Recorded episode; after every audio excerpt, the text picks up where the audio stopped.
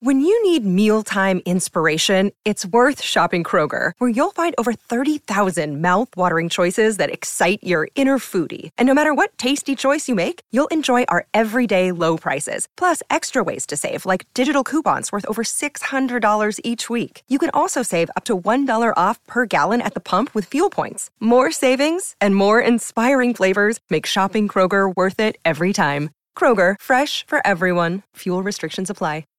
Io ho paura quando mi viene posta una domanda. Ora devi, dire- devi sapere che su internet, ma credo che non sia soltanto una cosa di internet, c'è una sorta di malattia intellettuale che io chiamo il che ne pensismo. cioè la domanda del che ne pensi di Dostoevsky? Sì. Che ne pensi di Tolstoi? Che ne pensi di Philip Dick? Che, Obiettivamente la mia risposta è sempre: ma, ma cosa posso mai pensarne di uno come Dostoevsky? Che i quei libri possono, anche se magari non mi piacciono esteticamente, potrebbero non piacermi, però co- come posso io pormi in una condizione di tale superiorità da dirti che ne penso male? Perché una cosa incredibile, il che ne pensismo è molto molto diffuso. Infatti dico sempre alla mia community, imparate a fare le domande bene, cioè chiedi, chiedi eh, cosa, eh, tipo un aspetto di quel libro o di quel concetto, ma no, che ne pensi Dostoevsky? Non ha nessun senso, Dostoevsky è una cosa complessissima. E, e mi rendo conto che questo ha a che fare con l'abitudine di recensire, Mm. cioè un libro come Memoria del sottosuolo o Delitto e castigo, che sono libri su cui tu hai speso molto più tempo di me e che conosci molto più a fondo, mi chiedo come può uno recensirli questi libri. E invece poi vado su Amazon pieno. certo. trovo le recensioni. Guarda che c'è la cosa interessante che molti recensiscono male il libro perché il libro è arrivato in condizioni. Ce n'è una. nel- nel- che è una cosa meravigliosa. sì, sì. La risposta dovrebbe essere: guardi che lei sta usando le recensioni in modo sbagliato. Però poi c'è questa cosa qua che io, eh, di cui io ho parlato ultimamente, perché io ho la sensazione che noi abbiamo smesso di farci giudicare da certi libri e che invece ci sentiamo in diritto di giudicare i libri. Quando in realtà un autore come Dostoevsky dovrebbe, cioè tu dovresti, adesso la dico male, dovresti essere all'altezza di Dostoevsky. Io penso che, che- Mi sembra di capire quello che dici. Mm. Ehm, eh, io credo che sia inevitabile, però, no? Che mh, la, la prima cosa che uno racconta a, a- a un altro dopo aver letto un libro è banalmente se gli è piaciuto. oppure Mm. No, se io leggo un libro bellissimo, dico a, a Francesca, che è la mamma di mia figlia, guarda che ho letto questa cosa, che è bellissima, e lei fa altrettanto. Se leggo un libro bruttissimo, uguale. no? Cioè, Certo. Mi viene da dire. E Dostoevsky, allora, io- ci sono dei libri di Dostoevsky, e lo dico in sangue ancora, che a me, che io non capisco, che, e ci sono dei libri, posso dire, mi, mi prendo la responsabilità di dirlo, che sono che non funzionano. Mi viene da- vedi, faccio una resistenza, Certo, certo. c'hai ragione. Sì, Però sì, sì. mi viene da dire sono proprio brutti. ecco. Certo, C'è la, la padrona, che è un romanzo che lui ha scritto, che ha pubblicato nel 1847. Se tu vai in una libreria e chiedi mi dà la padrona Dostoevsky, non c'è mica. No, e no, probabilmente certo. non c'è neanche in Russia perché è un romanzo. Lui aveva appena avuto un grande successo col suo primo romanzo e, e si era, non, so cosa, non so cosa pensava, ma sembra, sembra, non sembra un libro di Dostoevsky, cioè, sembra realismo magico nella Russia dell'Ottocento, è davvero un libro imbarazzante. Per come è scritto. Ok, Però ok. al di là di questo, Dostoevsky è, è- è- Io ne parlo qui, qui per... eh, Questo è vero che è una biografia di Dostoevsky, ma dentro ci vanno anche un sacco di cose che sono successe a me. Ecco. e questa è la cosa interessante, quello che io ho apprezzato del libro è che, e, e tanto per collegarmi a quello che dicevi, è vero che la prima cosa che ti viene da dire è sto libro mi è piaciuto, questo libro non mi è piaciuto, e ci sta, lo fai magari con appunto tua figlia, mm, la moglie, con Sì, qualcuno di vicino. No, Poi hai- però Hai ragione. no, no, no, non basta questo, cioè nel no, senso... no, se io devo scrivere una recensione non scrivo, mi è piaciuto. Esatto, e mi sembra che, ed è questo dicevo che io apprezzo del libro, tu racconti la tua storia intorno a Dostoevsky E- ed è questo l'aspetto che mi manca. Sai, io, io- allora, il mio romanzo preferito di sempre, è, chi mi ascolta lo sa perfettamente, è Solaris di Stanislav Lem. per me è un capolavoro senza tempo, un libro che mi ha salvato la vita letteralmente, perché l'ho letto in un momento molto delicato della mia esistenza, in cui avevo veramente perso tante speranze, diciamo così, e, e quel libro mi ha risollevato, mi ha proprio tirato fuori dalla melma e infatti lo rileggo ogni due anni, io me lo rileggo tranquillamente. E, e lì mi rendo conto del fatto che quando io racconto Solaris, non sto raccontando Solaris, io racconto Certo, certo. ciò che io trovo in Solaris, non la trama, capito? Certo. Cioè, il recensionismo è, dal mio punto di vista, un narcisismo un po' nascosto e sotto traccia della nostra epoca, in cui io voglio fare in qualche modo vedere Che ho letto che sono... ne so qualcosa sì, di sì, più di certo. Dostoevsky, Ah, ok? beh, certo. E, e- e questo ci fa perdere una cosa. Il titolo del tuo eh, libro è perfetto, sanguina. Cioè i libri ci fanno sanguinare. Cosa vuol dire questo? Vuol dire che i libri ti fanno qualcosa. Sono loro a giudicare te. Certi libri, sì. Sì, sì, sì, beh, no, non La padrona ovviamente. no. No, no, no, certo, no, no. No, sto parlando-. Ah, però, sì, sì, però io, allora, io ho 58 anni sono, scrivo dei libri, quando mi chiedono che mestiere fai, io rispondo che scrivo dei libri e da, da- ho cominciato a scrivere nel 96, quindi sono 25 anni, ho cominciato a pubblicare nel 99, quindi sono più di 20 anni che pubblico dei libri e, e ne traduco anche all'inizio degli anni Certo. 2000, mi hanno cominciato, siccome io sono laureato in russo e tra- ho tradotto un sacco di cose belli, tra cui Memoria sotto suolo, che è un libro straordinario. Straordinario.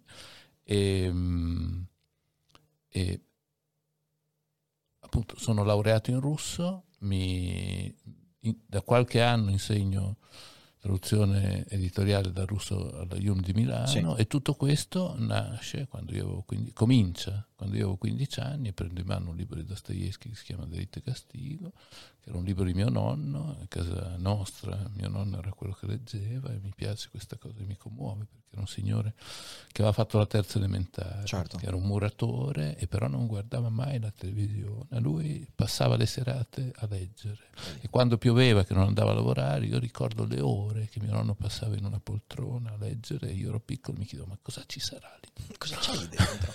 e, e- e il primo libro russo che ho letto è quello lì e mi ricordo perfettamente il momento in cui ho letto che il protagonista del romanzo Raskolnikov si chiede ma io sono come un insetto o sono come Napoleone? E io, quindicenne, mi sono fermato nella lettura e mi sono chiesto io come sono? Sono come un insetto e sono come Napoleone?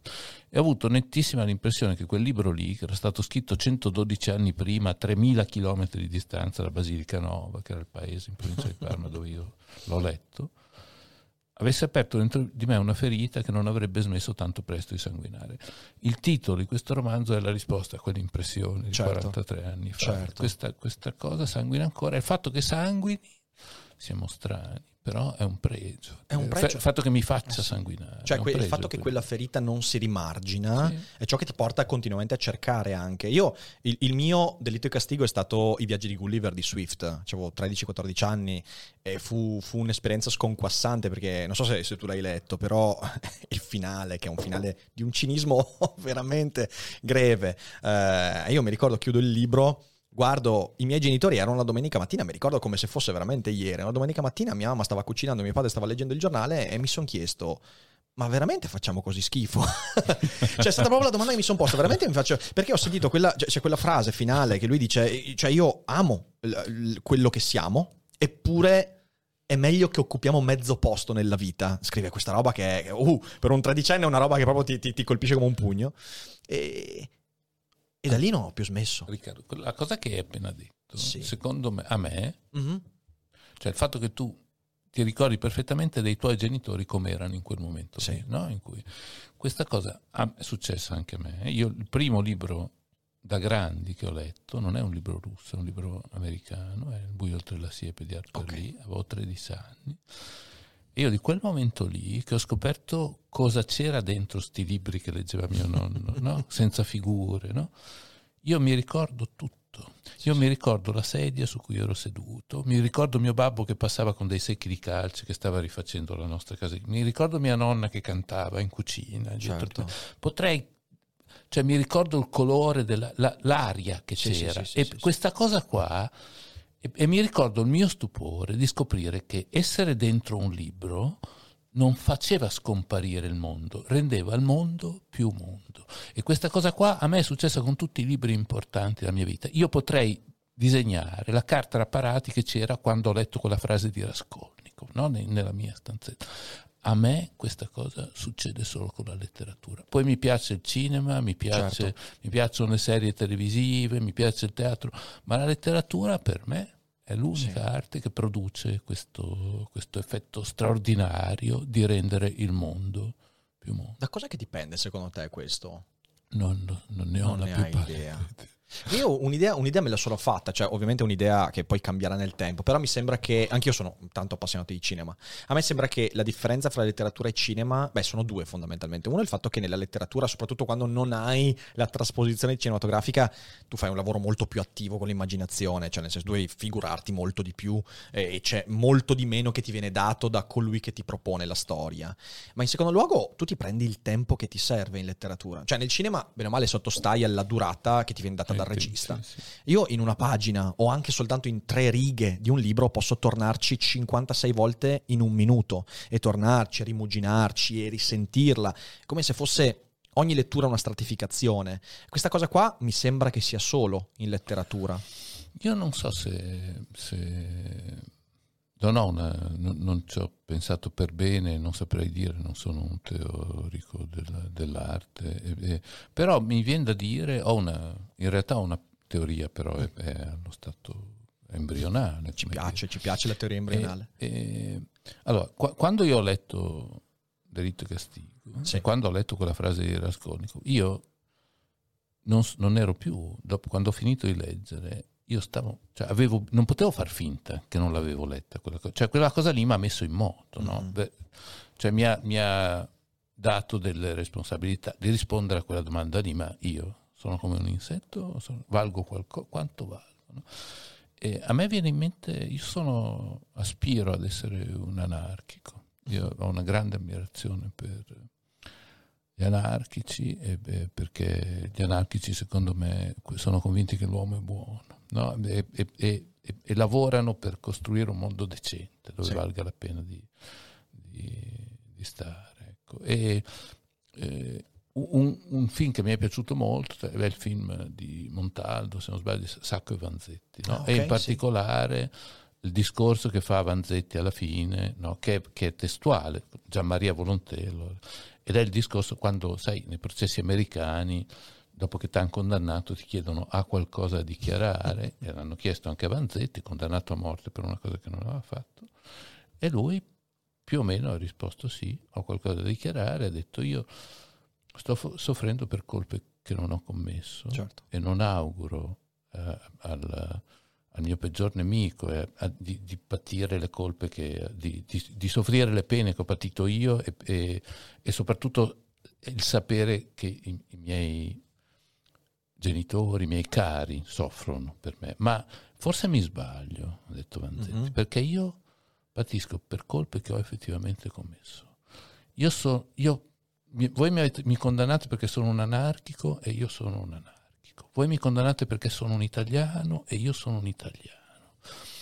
Ma sono talmente sicuro di essere nel giusto che se voi aveste la possibilità di condannarmi due volte e io potessi rinascere dopo che mi avete ucciso, io rifarei esattamente le stesse cose che ho fatto. Questo è un discorso bellissimo che Gianmaria Volonté... C'era nella scena del film di Montaldo un polizio- due poliziotti dietro, due non erano poliziotti, erano americani, quindi Certo. erano insomma due, e uno dei due scoppiava a piangere tutte le volte che volonté, cioè l'hanno dovuta rifare 5-6 volte Eh, sì, queste- sì, perché sì, non sì, tratteneva la, la commozione.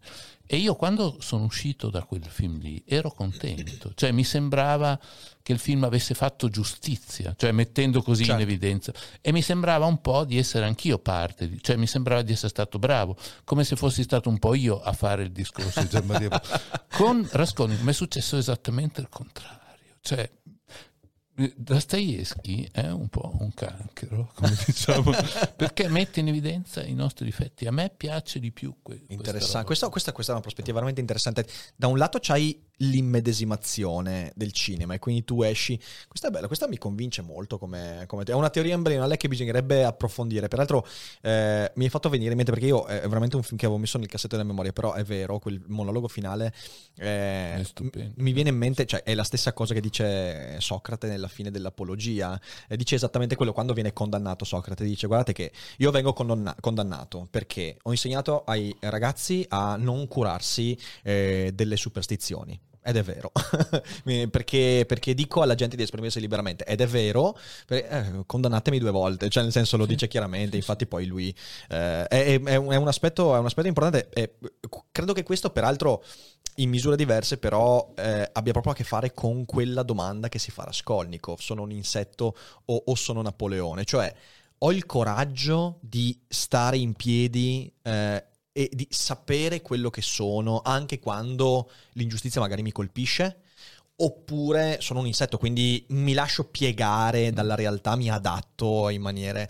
E questo credo sia, sia uno degli aspetti che eh, di, Dostoevsky, di Dostoevsky mi è sempre colpito e, ed è un aspetto anche di memoria del sottosuolo, se ci pensi, perché in quella prima metà del libro, che è la cosa più onesta che un essere umano abbia mai scritto, eh, che, che, che è disarmante. Peraltro in un momento storico come il nostro, rileggere quella parte ti, ti spoglia veramente. Cioè, quando dice io capisco tutto, io capisco la ragione, capisco la lucidità, capisco la logica, capisco la matematica, le scienze, capisco tutto, ma arrogo il, mi arrogo il diritto di essere stupido, mi arrogo il diritto di comportarmi in modo stupido. Quella cosa lì è... Sì. E, e mi viene in mente che invece noi molto spesso ci comportiamo in maniera stupida, irrazionale, volendoci ammantare di razionalità. Sì, Forse sì, è questo essere un insetto. Eh, questo, questo, è dal mio punto di vista. Ci sono è... molti modi di essere un insetto. Ci sono molti modi, molti modi, molti modi. Però sai, come ti dicevo prima, quando venivamo in macchina, io molto spesso di fronte a quello che succede mi chiedo cosa avrebbe pensato Dostoevsky? Sì. Quanti di noi si sarebbero salvati dall'essere insetto? Neanche lui stesso forse si sarebbe salvato. La cosa, allora, io sono un appassionato lettore di Dostoevsky da tempo, però non sono un esperto di Dostoevsky, ammesso che esistano gli esperti di Dostoevsky, perché Dostoevsky parla nelle sue opere della vita e della morte, uno che si presenta come un esperto di Dostoevsky è come se ti dice io sono un esperto della vita e della morte, che è un, piuttosto da, da, curare che da ascoltare. Comunque, e, e io lo leggo appunto da 40 anni, da più di 40 anni, però per scrivere questo libro ho, l'ho, l'ho, l'ho, studiato, insomma, certo. ho letto diverse biografie e, una, e, ho scoperto delle cose che mi piacciono, ma che, ma che per esempio lui, lui, fa l'ingegnere navale e da, esce da, da, questo istituto, diventa ingegnere, comincia a, a servire come, come, ingegnere, poi va dalle dimissioni perché lui è appassionato come il fratello di letteratura e col fratello vogliono mettere insieme una casa editrice no? e traducono, pensano di tradurre, e lui traduce un romanzo dal francese, eh, un romanzo di Georges Sand che si intitola La dernière Aldini, che era uscito nel 1838 in Belgio, qui siamo nel 1843 proprio, okay. quindi era uscito pochi anni prima. E io so cosa vuol dire tradurre un romanzo, è una cosa faticosissima, poi è il primo romanzo che... Tra... E c'è una lettera di Fiodor al fratello Mikhail e lui gli dice guarda, mi è successa una cosa antipatica, sai quel romanzo che ho tradotto? Ho visto che è già stato tradotto. Questo è il suo ingresso in letteratura. Cioè, la, una cosa che mi piace di Dostoevsky è che è anche uno sfigato cioè uno che ne fa, ne fa di tutti i colori. Di, però è uno che non perde mai.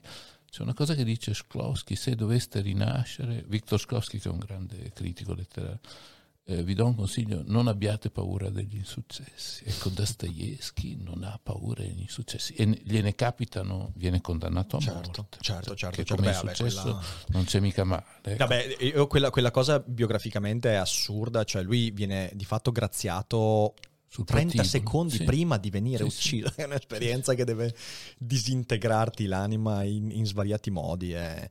E, però questo aspetto, eh, io, io, io, ho molta stima, eh, lo so che sembra è una cosa che sembra controproducente, però io ho stima degli autori che non sono all'altezza delle loro opere. C'è un bellissimo libro, non so se l'hai letto, è di un filosofo francese che è François Nudelman, si intitola Il genio della menzogna. E, e lui, parlando di filosofia, a un certo punto fa questa serie di discorsi e fa questi esempi in cui dice guardate che il filosofo, in questo caso ma si può fare lo stesso discorso anche dell'artista, del letterato, eh, non è qualcuno che produce un sistema di pensiero e poi lo incarna, quasi mai. Anzi, di solito il filosofo è uno che vive al contrario rispetto al proprio sistema di pensiero. Fa l'esempio di Kierkegaard. Kierkegaard scrive quelle opere straordinarie, eh, Il diario del seduttore, poi arriva Timore e Tremore, Out Out, Enteneller, e mentre scrive queste opere va in giro a scopare tutti per Copenaghen, eh, fa una vita mondana dissoluta, assurda. E io me lo immagino Kierkegaard che con il suo animo così sensibile, che però mascherava in società, ogni sera torna a casa e si fustiga scrivendo queste opere e dice no, non lo farò mai più, e il giorno dopo torna fuori e fa le stesse cose. Oppure Nietzsche, Nietzsche che parla dell'oltreuomo, dell'eterno ritorno, del, nella Gaia Scienza, e, e poi in realtà è... Ah, beh, pure lui era discreto sfigato sotto tanti punti di vista.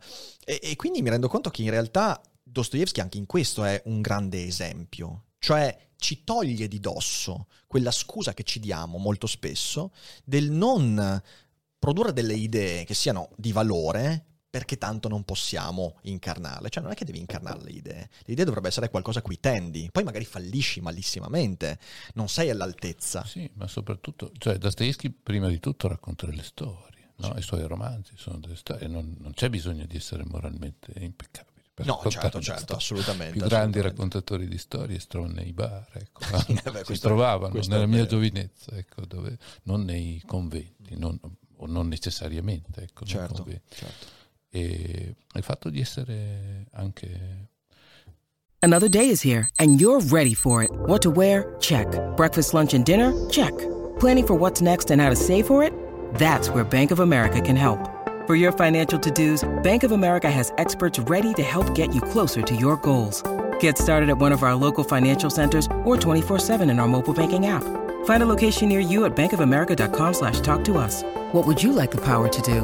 Mobile banking requires downloading the app and is only available for select devices. Message and data rates may apply. Bank of America and a member FDIC.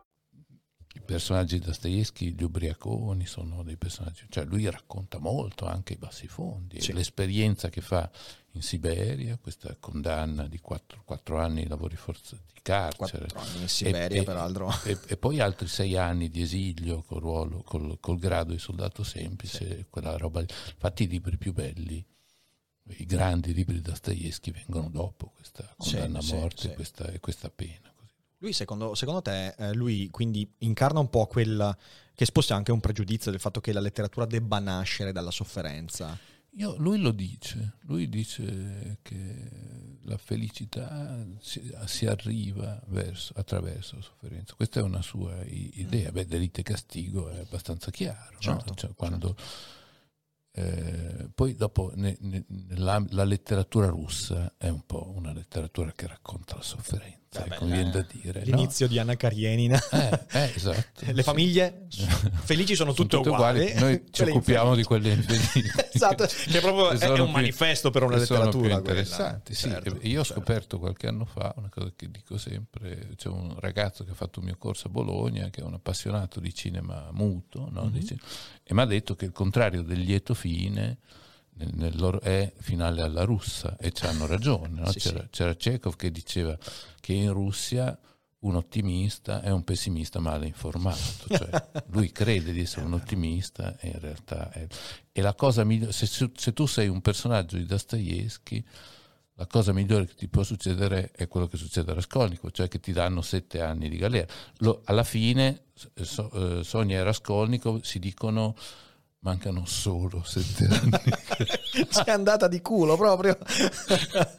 che, che, è, che è, emblematico. Insomma, è, è, un punto di vista interessante no? rispetto alla sofferenza. Sì, sì, sì. E, che, e... che, è un aspetto eh, che sembra anche, perché poi eh, dire, la letteratura di Dostoevsky è anche una letteratura che ha una fortissima componente religiosa, cioè in fin dei conti la religione gioca un ruolo, però una religione non è una religione che... Eh, ti permette, cioè non è una religione consolatoria quella di Dostoevsky. No, Anzi, che ti spinge, mi sembra, verso la sofferenza. Eh sì. E poi la cosa, una delle cose, una delle tante cose straordinarie di questo autore è il fatto che quando hai detto religiosa, a me è venuto in mente Ivan Karamazov, che è uno dei personaggi più forti e che è ateo Cioè lui, profondamente religioso, riesce a dar voce a dei personaggi che, che pensano esattamente al contrario Certo. e sono i personaggi più potenti dei suoi libri, come Raskolnikov. Sì, no? sì, sì. Raskolnikov che anticipa in un certo senso il superuomo nicciano, no? dice che ci sono gli uomini del passato che devono rispettare le leggi e ci sono gli uomini del futuro che sono al di sopra delle... Questa idea che è potentissima, è bellissimo il modo in cui la esprime in Delitto e Castigo, non è l'idea di Dostoevsky. Dostoevsky non la pensa così, eh, però riesce a, a a dar voce. E la stessa cosa sulla, su- mi- sembra sulla religione. I, i- i romanzi di Dostoevsky sono scritti da un uomo profondamente religioso, possono essere anche letti e patiti da uno come me che è ateo. Sì, sì, sì. Eh, da questo punto di vista mi fa venire in mente comunque in qualche modo anche Kafka che in alcuni aspetti viene, viene affiancato. Cioè è, è scrivere come se qualcuno scrivesse contro se stesso. Scrivere come esercizio di contrasto alle tue stesse convinzioni. Forse per conoscerla, per metterla alla prova, forse può essere anche questo. Non so, forse sì. Io, io sono, sono- sono del parere che Dostoevsky più che... Cioè, raccontava delle storie, no? metteva in scena dei personaggi e anche i personaggi, anzi i, i cattivi per dirla in un modo banale, sono, sono i più belli. Ecco. E quando lui fa anche un personaggio, un memorabile personaggio positivo, che è il principe Mishkin, che è il protagonista dell'idiota, no? Sì. Per- lui prende a modello Gesù Cristo e Don Chisciotte, cioè due- e il fatto perché vuole fare un personaggio bello, che è una cosa difficilissima, no? Che non era riuscita a Gogol, che a lui riesce perché è un personaggio di cui non, non si può fare a meno, mi viene da dire, di innamorarsi. Poi dopo si può fare a meno, se andiamo a vedere le recensioni su Amazon, sarà probabilmente Però le qualcuno- teniamo da parte, quelle ce Sì, non ce ne curiamo sì. troppo. P- Però, però eh, è un idiota. Sì. Cioè, per- cioè, ha sempre un- i difetti sono le cose, no? Sono le cose più interessanti. La, la- la letteratura usa la lingua come strumento. La lingua, come diceva Wittgenstein, è un territorio scabro. no? Cioè, Sì. non, non- non c'è la perfezione della sfera no? nei romanzi, se no, se no- e, e non e io sono convinto, non lo so, ma credo che non sapesse bene neanche lui cosa sarebbe saltato fuori. Eh, questo, questo- questo è un punto importante perché noi abbiamo un po' questa. eh, Viviamo in un'epoca in cui abbiamo un'immagine un po'. Che io non so, secondo me è un po' povera della letteratura. Non so, ehm, c'è quella frase di Baricco che ha fatto, che ha fatto scuola, ok? C'è più arte adesso nel, nel costruttore di un iPhone che, on- che non in un autore di romanzi. Eh, che, che- che è un'idea povera di letteratura perché significa che bene o male la, la letteratura tu la scrivi per il lettore intanto, cioè esattamente come fai l'iPhone per il- l'utente finale, la letteratura la fai per il lettore e, e che è in qualche modo programmabile. E da questo punto di vista io ho sempre trovato invece molto più vivificante l'idea appunto che lo scrittore si mette a scrivere con tutta la sua arte, la sua conoscenza e anche i suoi difetti e le sue idiosincrasie, senza però sapere dove la storia Sì, lo sì. porterà Io effettivamente. credo che sia così. Eh, Perché lì, lì scopri, cioè scrivendo scopri. Eh, Guarda, c'è, c'è- c'è- Allora, credo che a tutti quelli che hanno pubblicato un romanzo o dei romanzi sia stata fatta una domanda che può essere anche abbastanza antipatica, perché scrive? no? Che- cioè, se uno che ha letto il tuo romanzo ti chiede perché scrivi, forse vuol dire che, che è meglio se ti occupi di qualcosa. no? E però però l'hanno fatta a tutti e, e l'hanno fatta anche a me. E, e- e uno che ha risposto in un modo memorabile a questa domanda è uno scrittore di Parma che si chiama Luigi Malerbo, un grandissimo, un grande scrittore del Novecento, che ha detto io scrivo per capire quello che penso, che è esattamente quello. E la scrittura produce pensiero. Dopo sulla frase di Baricco, cioè sul fatto che adesso eh, la l'arte in generale, io faccio molta fatica. Di Dostoevsky, Dostoevsky è nato quasi 200 anni fa, no? e un po' si è consolidata la figura di Dostoevsky, come quella di Tolstoi, no? E dei contemporanei, cioè giudicare un libro che esce nel 2021 ci vuole, si fa, si fa molta più fatica. no? Io dico che bisogna aspettare um, 150 anni. Sì.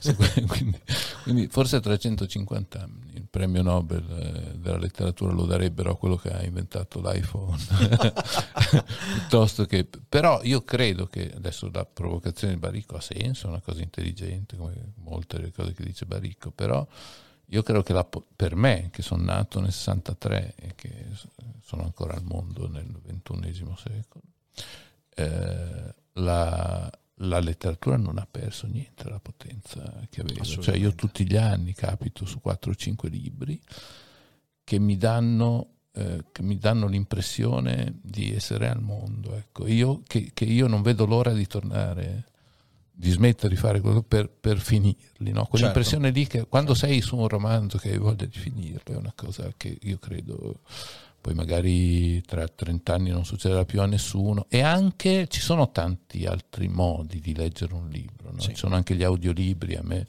io di questo Sanguine ancora ho letto anche l'audiolibro. Sì, me, sì infatti me l'hanno segnalato. Ho, che... ho, questa voce un po'. mi piace molto. Poi ho questo accento molto connotato che nella scrittura. Romagnolo? No, sto scherzando, sto scherzando, era una battuta. ho, visto, ho visto il motto di violenza nell'occhio. Il Sant'Arcangelo di Romagna. Sì. E, e, e l'ho fatto molto volentieri, mi piace, però l'esperienza di leggere nel, nel libro di Concord c'è un, un, un uh, professore universitario americano che chiede a un suo studente molto dotato se uh, ha letto Bartleby lo scrivano e questo gli risponde non di persona. ecco, io uh, sono contento di aver letto Dostoevsky di persona, di aver letto e riletto Dostoevsky certo. e l'esperienza di leggere di persona. A me piace molto. Eh, mi ricordo una volta ho visto un uh, documentario su un musicista e gli occhi, a me piace lo sguardo che hanno i musicisti quando stanno suonando, che un, cioè, c'è una concentrazione. Ecco, io li paragono un, agli occhi di un lettore che sta leggendo Bello. una cosa che, che, lo, che lo, affascina. Ecco, certo, no? certo. Quella, l'abbiamo provata tutti. Cioè, io riprovo a 58 anni, leggendo, rileggendo Anna Karenina, la voracità che avevo quando ne avevo 14 e leggevo Giulio Verne. Certo, no? certo. E, e, quella cosa lì è, è proprio ti, ti, ti, sposta in un altro, che è una cosa che nemmeno gli iPhone. No, eh, sono, sono, d'accordo. Guarda, io sono mm, da, da, questo punto di vista mi rendo conto, ti accorgi sempre di questa cosa a posteriori, però ho una sorta di, di, di altalenanza, mettiamola così. Ci sono dei periodi in cui leggo e basta. Poi ci sono dei periodi in cui mi affamo, letteralmente. E, per esempio, ultimamente mi è capitato di, di riprendere in mano alcuni testi. Oh, Le Confessioni di Sant'Agostino, un libro che io ho letto già un paio di volte durante l'università. Era un libro che mi era piaciuto, cioè, ma mi era solo piaciuto, capito? L'ho ripreso in mano eh, a giugno e eh, ogni pagina è una cosa che proprio dico: Ma, ma come, come, ho fatto a non vedere questa cosa? Come ho fatto a non sentire questa cosa? E, e lì si è riaperto. E io sono in un periodo di fame adesso. Infatti, sto, sto divorando un sacco di cose. Sono tutte cose che, che sento producono dei cambiamenti.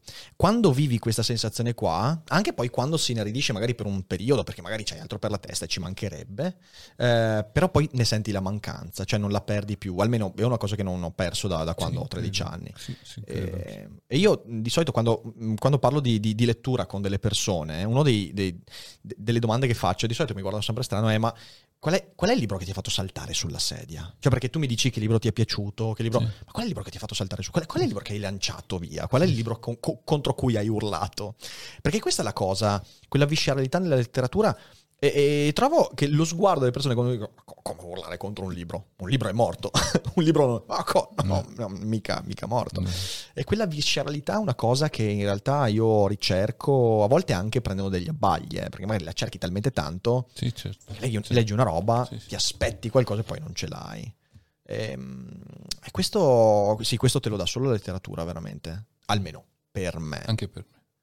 E, um, il libro che ti ha fatto saltare di più di Dostoevsky, quindi è Delitto e Castigo, oppure ce n'è qualcuno che proprio... Allora, cioè, ne abbiamo parlato, c'è Memoria del sottosuolo. No? Mm-hmm. Qui in quarto di copertino noi abbiamo messo una frase in Memoria del sottosuolo, io sono poi da solo e loro sono tutti. E io quando... è successo qualche anno più tardi, avevo forse vent'anni, ho, quando ho letto per la prima volta Memoria del sottosuolo e E io mi, ricordo, mi sono offeso con Dostoevsky, con l'uomo del sottosuolo e con Dostoevsky, perché mi sembrava che mi avessero plagiato. Cioè ero io quello che era da solo, gli altri non era, non era sto coglione. e, e, e, io ne, l'ho riletto, ho avuto il privilegio di tradurre Memoria del sottosuolo e l'ho riletto per scrivere questo libro, io ho riletto praticamente tutto Dostoevsky e, e mi ricordo che una volta Avevo appena riletto Memoria sottosuolo, ero andato a cena a casa eh, di mia figlia e, e le ho chiesto, ma, ma questa, ti, ti, dico una frase, io oggi ho letto un, un romanzo di Dostoevsky dove c'è una frase, io sono poi da solo e loro sono tutti. Te l'hai mai pensato una cosa del genere? Mia figlia ha 17 anni. E lei mi ha detto di sì che lei altro che se l'aveva pensata. E la redattrice di questo romanzo, Il Mondadori, si chiama Alessandra Mascaretti, ha due figli, ragazzo di 14 e una ragazza di 16 anni. E lei è stata molto colpita e a tutte e due separatamente gli ha chiesto questa cosa, ma voi, tu, ci hai mai pensato che tu sei da solo e gli altri sono? E tutte e due hanno detto di sì. Allora questo signore qua, che è nato 200 anni fa, senza nessuna retorica, una frase semplicissima, no? no? Ci, ci, ci, sbatte sotto gli occhi dei sentimenti che tre ragazzi nati in Italia nel ventunesimo secolo, che da Dostoevsky non sanno quasi neanche chi è, fanno parte, cioè sono dentro di loro. Questo è un esempio piccolo, ma di una letteratura che vince il sì, tempo e sì, lo spazio. Sì. Mi viene da dire, davvero, forse davvero. più dell'inventore dell'iPhone. Davvero, davvero. Eh, anche perché poi eh, ah, mh, mm, guardando eh, con una retrospezione ti rendi conto che quella è un'idea che così come è stata avuta da persone 200 anni dopo eh, in Italia, in Germania, in Giappone, sarà stata avuta anche da, chissà, da, prima, da tutti quelli certo. prima. Sì, sì, certo. E quindi è, è proprio un... Um, il, il, libro ha un punto di congiunzione, esprime qualcosa che tutti, o quasi tutti almeno, hanno pensato almeno una volta nella vita, però lo dice in un modo forse, o all'interno di una storia, che lo rende, come dire, inaudito. Io mi rendo conto che Dostoevsky fa paura, no? come tutta la letteratura certo. russa, però la cosa incredibile, secondo me, cioè Dostoevsky fa paura, deve far paura, anche perché ci dipinge. Cioè lui, noi, i nostri difetti, io l'esempio che faccio all'inizio di questo romanzo è l'esempio di Svidrigailov. No? Svidrigailov è un personaggio di, non, è un, non, è il personaggio principale di Delitto e Castigo, ma è un personaggio di Delitto e Castigo che dice che nella franchezza c'è sempre qualcosa che irrita. Cioè se qualcuno ti dice una cosa francamente, cioè mm-hmm. senza, e, e c'è, una piccolo, c'è, una piccola menzogna in questo discorso. Fra, quella menzogna lì, quella piccola imprecisione, è sì. come se lampeggiasse. No? Nell'adulazione, invece, anche se è completamente menzognera, eh, va bene tutto. E a me l'esempio, quando ho letto questa cosa, mi è tornato in mente l'esempio di un mio conoscente, che è uno scrittore, che eh, nel libro non lo dico, ma poi ci siamo telefonati, lo posso dire, è Domenico Starnone, uh-huh. no? che abita a Roma in un palazzo dove c'è un portiere, no? e questo portiere è analfabeto non sa né leggere né scrivere. E tutte le volte che esce un romanzo di Starnone lo ferma e gli dice, dottore, il suo romanzo è bellissimo. E Starnone sa che quello lì è impossibile che abbia detto il suo romanzo, perché a meno che non l'abbia detto non di persona. e, e, però Starnone lo dice lui stesso, che è una persona intelligente, colta, eh, dice io sono contento. contento Quando certo. lui mi dice così, so che non è vero, ma sono contento. Riconoscimento. E, quella, quella Starnone è in diritto e castigo. Eh, sì, sì, sì, certo, certo. Eh, è vero che, sai, eh, a me sembra, hai detto una cosa giustissima, Dostoevsky eh, deve far paura. Dostoevsky è duro, cioè la durezza di Dostoevsky io l'ho trovata in pochi altri autori, ti hanno citato uno prima, Cioran, e non in tutti i suoi libri, eh, anche Nietzsche in alcuni aspetti può essere molto molto duro, può tirarti delle, dei colpi di remo proprio sulla testa che, che, fanno male. Mi sembra che noi viviamo un'epoca molto refrattaria però a questa durezza, cioè l'adulazione è una cosa che forse in questo momento storico cerchiamo collettivamente, cioè noi cerchiamo la morbidità. L'idea Allora, io se- mh, faccio una piccola premessa. Io ho sempre osteggiato l'idea che solo dalla sofferenza possa emergere qualcosa di buono. Perché secondo me dalla felicità tu puoi trarre qualcosa di molto buono, dalla soddisfazione, dalla serenità. Sono molto legato agli stoici. Seneca lo dice chiaramente. Dal momento della serenità, quando sei abbastanza tranquillo, puoi trarre delle consapevolezze. Delle... Quindi non è vero che solo dalla sofferenza. Però mi rendo conto che la sofferenza è un, è un, un punto fondamentale, cioè senza quella cosa lì, se tu vuoi un mondo tutto fatto di angoli smussati, non ne trarrai nulla. Cioè, quella durezza lì che Dostoevsky ti dà, un po' ci vuole.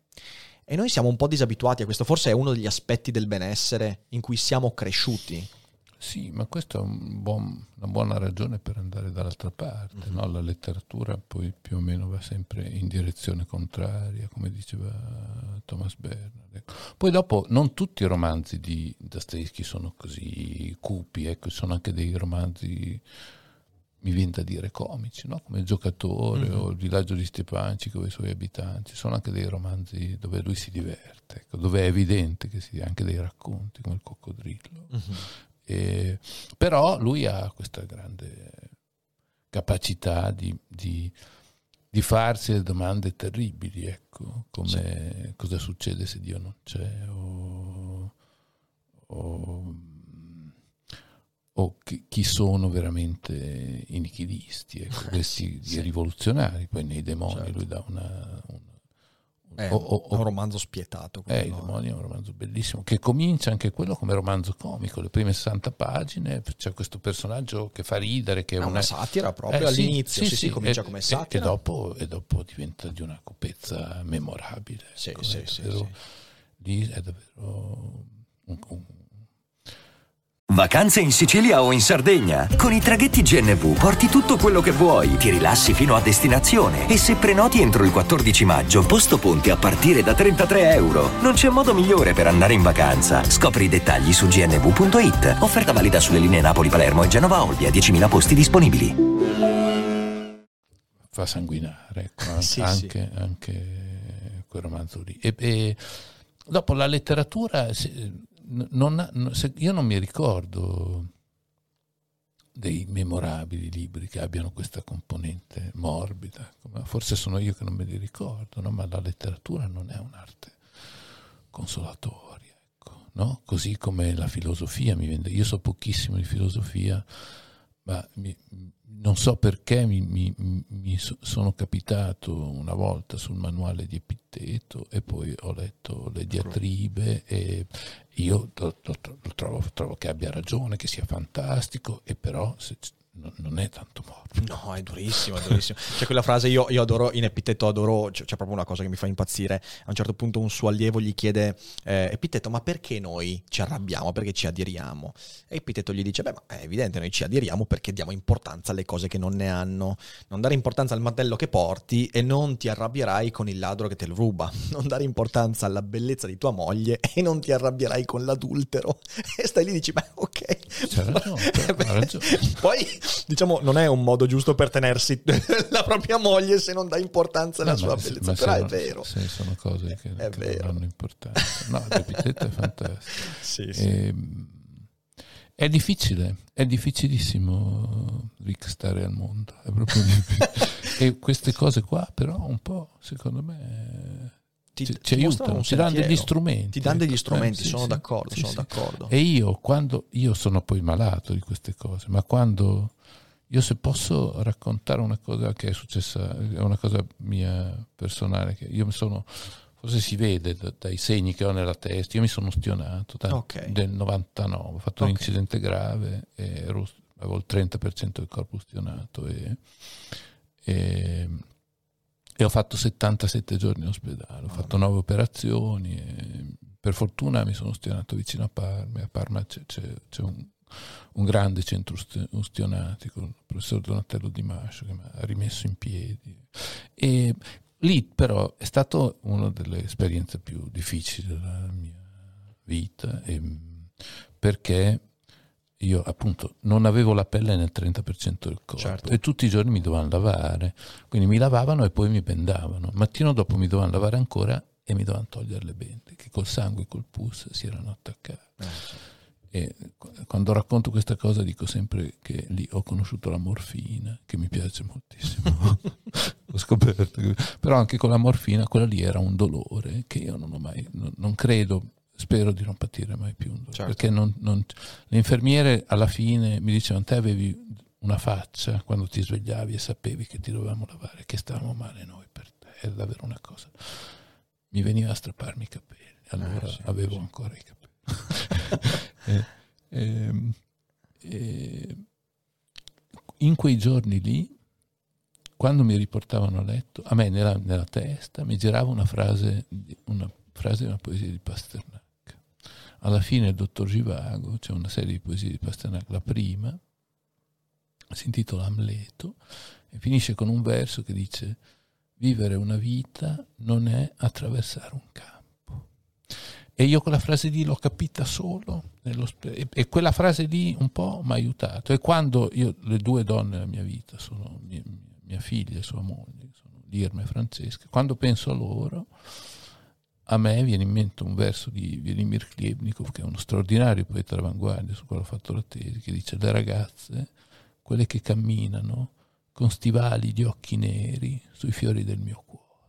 No, la letteratura a me mi dice i miei sentimenti, cioè io sono, mi, mi, è come se mi allungasse un po' per permettermi di arrivare, no? perché sono davvero, eh, camminano davvero sui fiori del mio cuore, quelle due ragazze e, e mi rendo conto che no, non è una cosa che va bene per tutti, sono i maniaci, io sono certo, maniaco, certo, certo. e non è, non è indispensabile, per, però per quelli a cui piacciono i libri davvero è una mano forte ecco, sì. a stare al mondo, mi sì. dire. Sì, sì.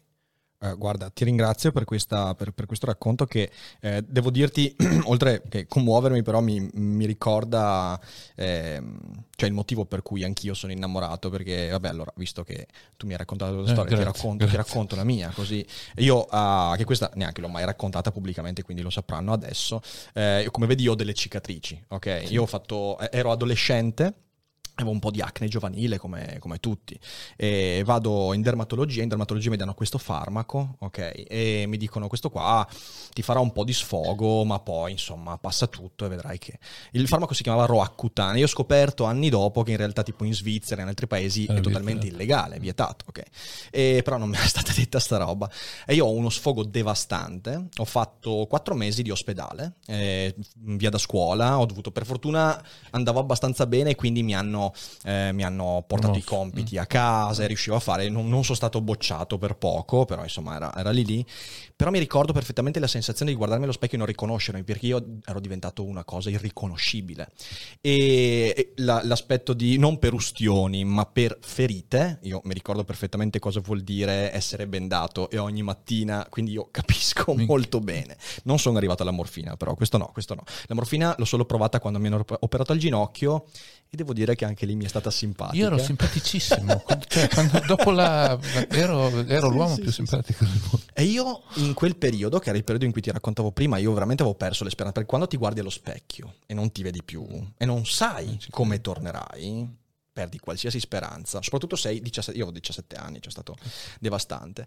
E fu lì che incontrai Solaris, mi venne regalata la prima copia di Solaris e io mi ricordo perfettamente la pagina in cui proprio ho cominciato a respirare. C'è a un certo punto uno di... Tu conosci la storia di Solaris? Ok, perfetto. A un certo punto c'è uno degli scienziati sulla stazione che eh, dice all'altro, noi in realtà eh, abbiamo esplorato il cosmo raccontandoci di esplorarlo in cerca degli altri, delle civiltà, dei mondi. Abbiamo raccontato di esportare la nostra cultura e in realtà noi abbiamo sempre cercato specchi e in quel momento della mia vita, quella frase lì diventò il modo per dirmi, guarda che hai sprecato i tuoi anni fino a... Certo, per un diciassettenne è una stronzata, però lo no, sentì, sentii perfettamente quella cosa lì. Cioè Lem, attraverso quelle pagine, mi disse, guarda che tu per 17 anni hai sprecato il tuo tempo, perché ti sei convinto di fare per gli altri, di, eh, e in realtà stavi cercando te stesso. Ecco, adesso hai l'occasione. Mm E lì è diventata l'occasione per fermarmi un secondo e dire ok, aspetta un attimo, che tipo di individuo voglio diventare? Ed è stato un momento di respiro incredibile, perché la speranza è stata sostituita dalla curiosità.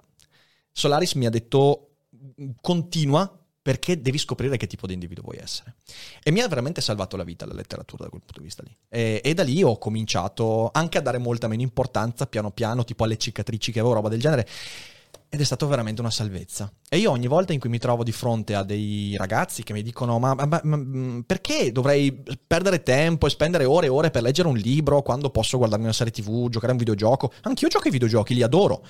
Ma ricordati che il libro, un libro può salvarti la vita, letteralmente anche a distanza di tempo. Un videogioco no, può divertirti, può darti qualcosa, sì, ci sono alcuni videogiochi, sono dei capolavori totali, io ne parlo e li consiglio, ma un libro ti salva la vita e potresti anche leggerlo e ti salva la vita anni dopo perché magari rimane incamerato e poi prende un altro significato. Quindi sì, sì, questo, questo, questo amore per la letteratura insomma lo, lo, lo condividiamo profondamente. Volevo concludere ponendoti una questione. Tu ovviamente non fai solo l'autore studioso, però fai anche il lavoro di traduzione. Traduzione sì. è un lavoro veramente complicato. Io ho degli amici che traducono dall'inglese, dal francese, quindi bene o male conosco il loro lavoro. Però dal russo è veramente... E la domanda che voglio porti è questa. Quando io leggo Memoria del sottosuolo in italiano, quanto mi perdo mm. nella traslazione?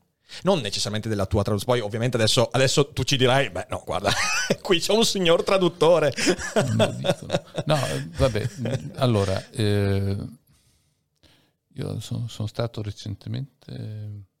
Eh, a Milano a, parlare, a fare un breve discorso su Anna Akhmatova, che è una grande poetessa del, del Novecento russo, e, e, e, alla fine ho, det- ho letto in, in, russo una poesia, che è la prima poesia che ho sentito di Akhmatova, letta dalla mia insegnante di russo, la professoressa Siclari a, a Parma, io ho studiato a Parma, e che io non facevo forse... Eh, era la prima lezione del secondo anno, uh-huh. e di quella poesia lì che si chiama Sierra Glasi Carol, che significa re dagli occhi grigi. Io non avevo capito niente, avevo sentito solo il suono. Sì. E quel suono lì però mi aveva... Io lì, quel è il momento che mi, oh, mi sono detto io studierò russo, perché aveva avuto quasi un effetto fisico, mi sembrava che quell'aula fosse diventata azzurra improvvisamente. Allora ho letto quella senza tradurre e ho, detto, ho giustificato questo fatto che non avrei tradotto a un pubblico prevalentemente italiano con una cosa che ho visto,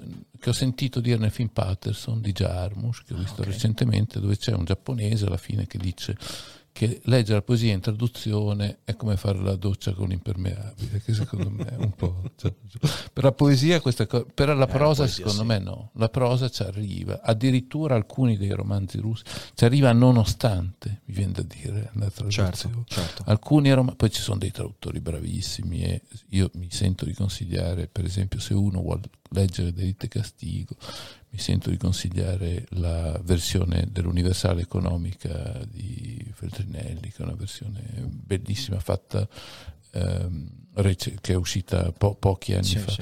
Eh, alcuni dei primi romanzi russi dell'Ottocento a noi arrivavano tradotti dal francese, cioè ah, c'era vero, un doppio vero, passaggio dal russo al francese, dal francese all'italiano.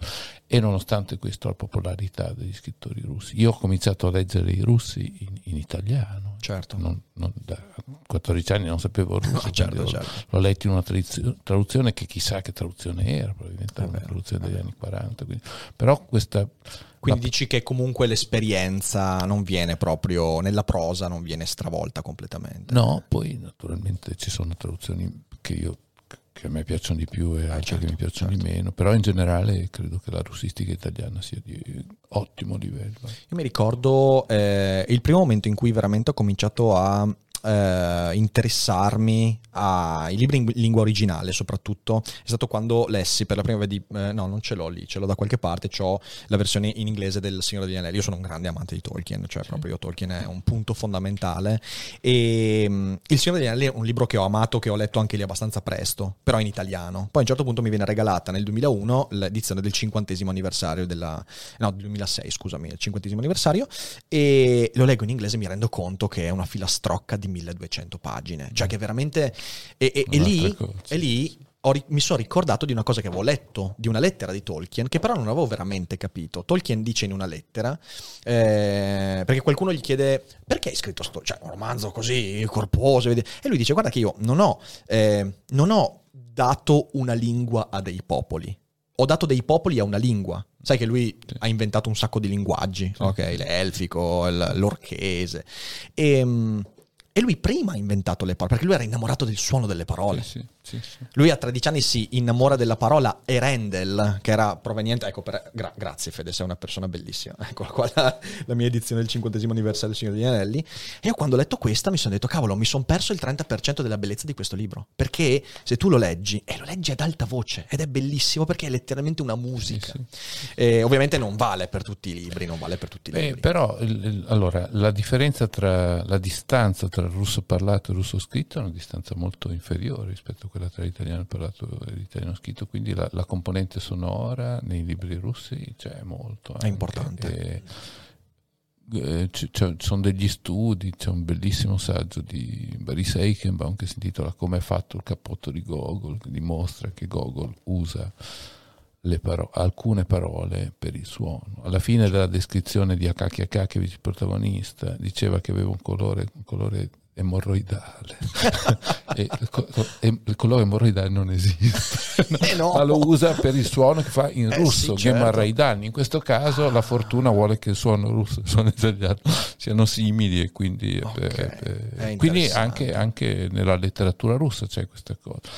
Ehm, io quando traduco leggo sempre ad alta voce l'originale. Importante. Per, per, per vedere, per, perché anche l'effetto sonoro. Eh, Una sì. delle cose che mi sembra aver capito all'università è che Vacanze in Sicilia o in Sardegna. Con i traghetti GNV viaggi in relax, porti tutto quello che vuoi e ottieni super vantaggi. Col nuovo programma Fedeltà MyGNV accumuli punti viaggiando, ricevi un cashback del 20% e tanti sconti a bordo. Non c'è modo più conveniente per andare in vacanza. Scopri i dettagli su gnv.it.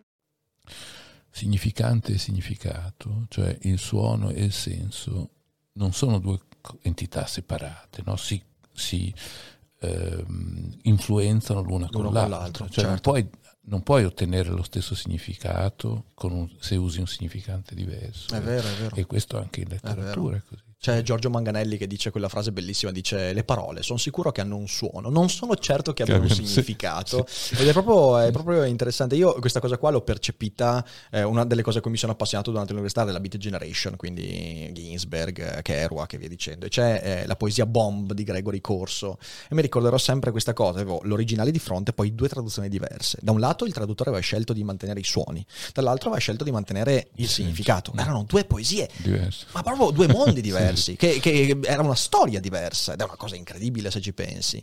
Eh, da questo punto di vista, sì, il suono è fondamentale. Eh, questo è interessante perché noi abbiamo un po' perso questo aspetto, cioè noi pensiamo alla fine, eh, anche nella linguistica contemporanea, eh, è molto preponderante il significato di quello che passa rispetto al suono, eh, però mi rendo conto che la tradizione in realtà, pensa soltanto a tutta la tradizione cabalistica, ok? Tutta la cabala invece ci dice ogni parola è letteralmente un incantesimo, capito? Non, è, non, è, un simbolo, è un incantesimo. E quindi la parola evoca qualche cosa. Però noi quell'aspetto lì l'abbiamo culturalmente messo da parte. Anna Akhmatova, quella poesia lì con me ha funzionato. Sì, sì, certo, mi ha tirato dentro la letteratura. Sì, sì, sì, sì, sì. Come è successo con Tolkien, è Randall, una parola che di per sé, eh, però, bam, a un bambino di 10 anni fa esplodere completamente il mondo. E cosa ne ha tratto? Ne ha tratto un milione di pagine. Sai che dicono che nell'archivio di Tolkien c'è un milione di pagine scritte. Se tu fai il conto significa circa una cinquantina di pagine al giorno per tutti gli anni della sua vita. Tu immaginati la moglie, mi sono sempre immaginato la moglie di Forse Tolkien. l'aiutava, la moglie di No, è che ci sono tanti disegni anche. no, ci sono anche tanti disegni. Però comunque 50 pagine al giorno, cioè è veramente da ossessione e compulsione. E io mi immagino lei tipo che torna a fare la spesa e dice John, ma andiamo a farci una passeggiata. no, no, perché sto lavorando, c'è la 42esima pagina. Devastante, devastante. E però la letteratura è questa cosa, è, è quell'ossessione lì, anche quell'ossessione lì. E, e, e, non so, è, problem- è, difficile oggigiorno eh, trasmettere a dei ragazzi che hanno una montagna di stimoli la necessità di mettersi lì e fare solo una cosa aprire una pagina e leggere. Sembra più difficile quello. Ma, insomma, se, se, io mia figlia per fortuna legge, avendo, eh, però non è obbligatorio, magari loro troveranno della... Io credo che quando ci sono queste, queste campagne a favore della lettura, no? mm-hmm. a me io sono sempre un po' titubante perché per, con me, la let, cioè secondo me la letteratura ha una forza che io paragono alla forza del, la forza di gravità, no? E non mi viene da fare una campagna a favore della forza di gravità, perché la forza di gravità esiste, ecco, certo. e la letteratura esiste. Poi sta alla letteratura essere potente, potente, esatto, certo. sta a noi che scriviamo dei libri, scrivere dei libri che la gente vorrà leggere. Ecco. Se si perderà, pazienza, no? Hanno sì, smesso sì. di fare i poemi cavallereschi, no? Faranno, cioè, si farà qualcos'altro e saranno... Io finché ormai scampo, ecco, io credo di, che, che, che, che, avrò sempre dei libri nello zaino. Sei un lettore di ebook anche, usi il Kindle? No, non lo, non lo l'ho usato per qualche anno, adesso sono, sono, preferisco leggere, se è necessario sì, però eh. preferisco i libri di carta. Bene, bene, bene. Senti qua, per concludere, poi passiamo, ci saranno sicuramente un paio di domande, però c'è una domanda di rito che io chiedo a tutti gli ospiti. Ora, al di fuori di Dostoevsky, e magari anche al di fuori della letteratura russa, tre libri che per te sono stati veramente importanti e dici, ragazzi, questi secondo me sì. vanno letti. Ah, no, che vadano letti non lo so, però che, che, che per io sono, stato, fondamentali. stato contento di leggere, dice, come ho detto, Il buio tra la siepe di Harper Lee, che è stato il primo, e poi eh, La coscienza di Zeno. Ah, ok. Che, che, è un libro straordinario secondo mm. me, che io ho recuperato, l'avevo letto a scuola e non, non l'avevo capito tanto, l'ho, l'ho, recuperato, secondo me è, è un libro fantastico. E, e, e poi il, io, il libro che mi ha fatto scoprire il Novecento russo e che è il maestro Margherita di Bulgakov. Bulgakov. io il primo posto dove sono andato quando sono stato in Russia nel 91 a Mosca è stato una piazzetta di Mosca che si chiama Gli Stagni dei Patriarchi dove comincia il maestro Margherita. Ah, okay. E mi sembrava di essere nel maestro Margherita, era, era, era un'esperienza che che insomma me- memorabile ecco. e, e, quel romanzo lì è un romanzo mm-hmm. incredibile di, scritto nella Russia sovietica e il cui protagonista è il diavolo e dove si dice che, che Gesù Cristo è esistito veramente. Una delle prime cose sì, che si dice. sì, sì, e, e, poi compare Gesù Cristo con Ponzio Pilato cioè è veramente un romanzo che va nella direzione opposta. Ah, io questo qua devo, è, un, è, uno di quei romanzi, infatti questo lo prendo come, come, come promemoria, uno di quei romanzi che io ho letto molto tempo fa, perché ero ancora al liceo, credo, e, e, e, ne ho un ricordo sfumato. Mi ricordo che non mi colpì particolarmente, ma forse perché non era il momento giusto. Adesso me lo rileggo questo, me lo rileggo. Allora, Paolo, io ti ringrazio tanto perché adesso andiamo a conclusione della, della trasmissione e poi rispondiamo a due o tre domande. Sì. Ok, sì, quindi grazie mille per, uh, per, questa chiacchierata fantastica. Eh, giusto un veloce promemoria: domani in live c'è rassegnato stampa alle 12 e alle 21 facciamo la monografia su George Orwell, quindi da non perdere, mi raccomando. E niente, sotto in descrizione trovate il link per i libri di Paolo. Leggetelo, leggete Sanguine ancora perché merita veramente. E poi leggetevi anche Dostoevsky, perché insomma, quello magari una bella coltellata di quelle che fanno bene ve la dà e non ve ne pentirete rete. Grazie mille per l'ascolto, buona serata e non dimenticate che non è tutto noia ciò che pensa. Ho sbagliato il tempo.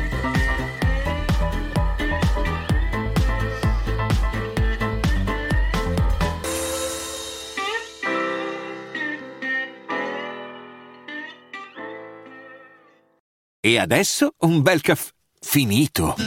Perché rischiare di rimanere senza caffè quando puoi abbonarti a Caffè Borbone? Prezzi vantaggiosi, costi di spedizione inclusi, tante possibilità di personalizzazione e l'abbonamento lo sospendi quando vuoi. Decidi tu la frequenza, la qualità, scegli tra le cialde e capsule compatibili e crea il tuo mix di gusti e miscele.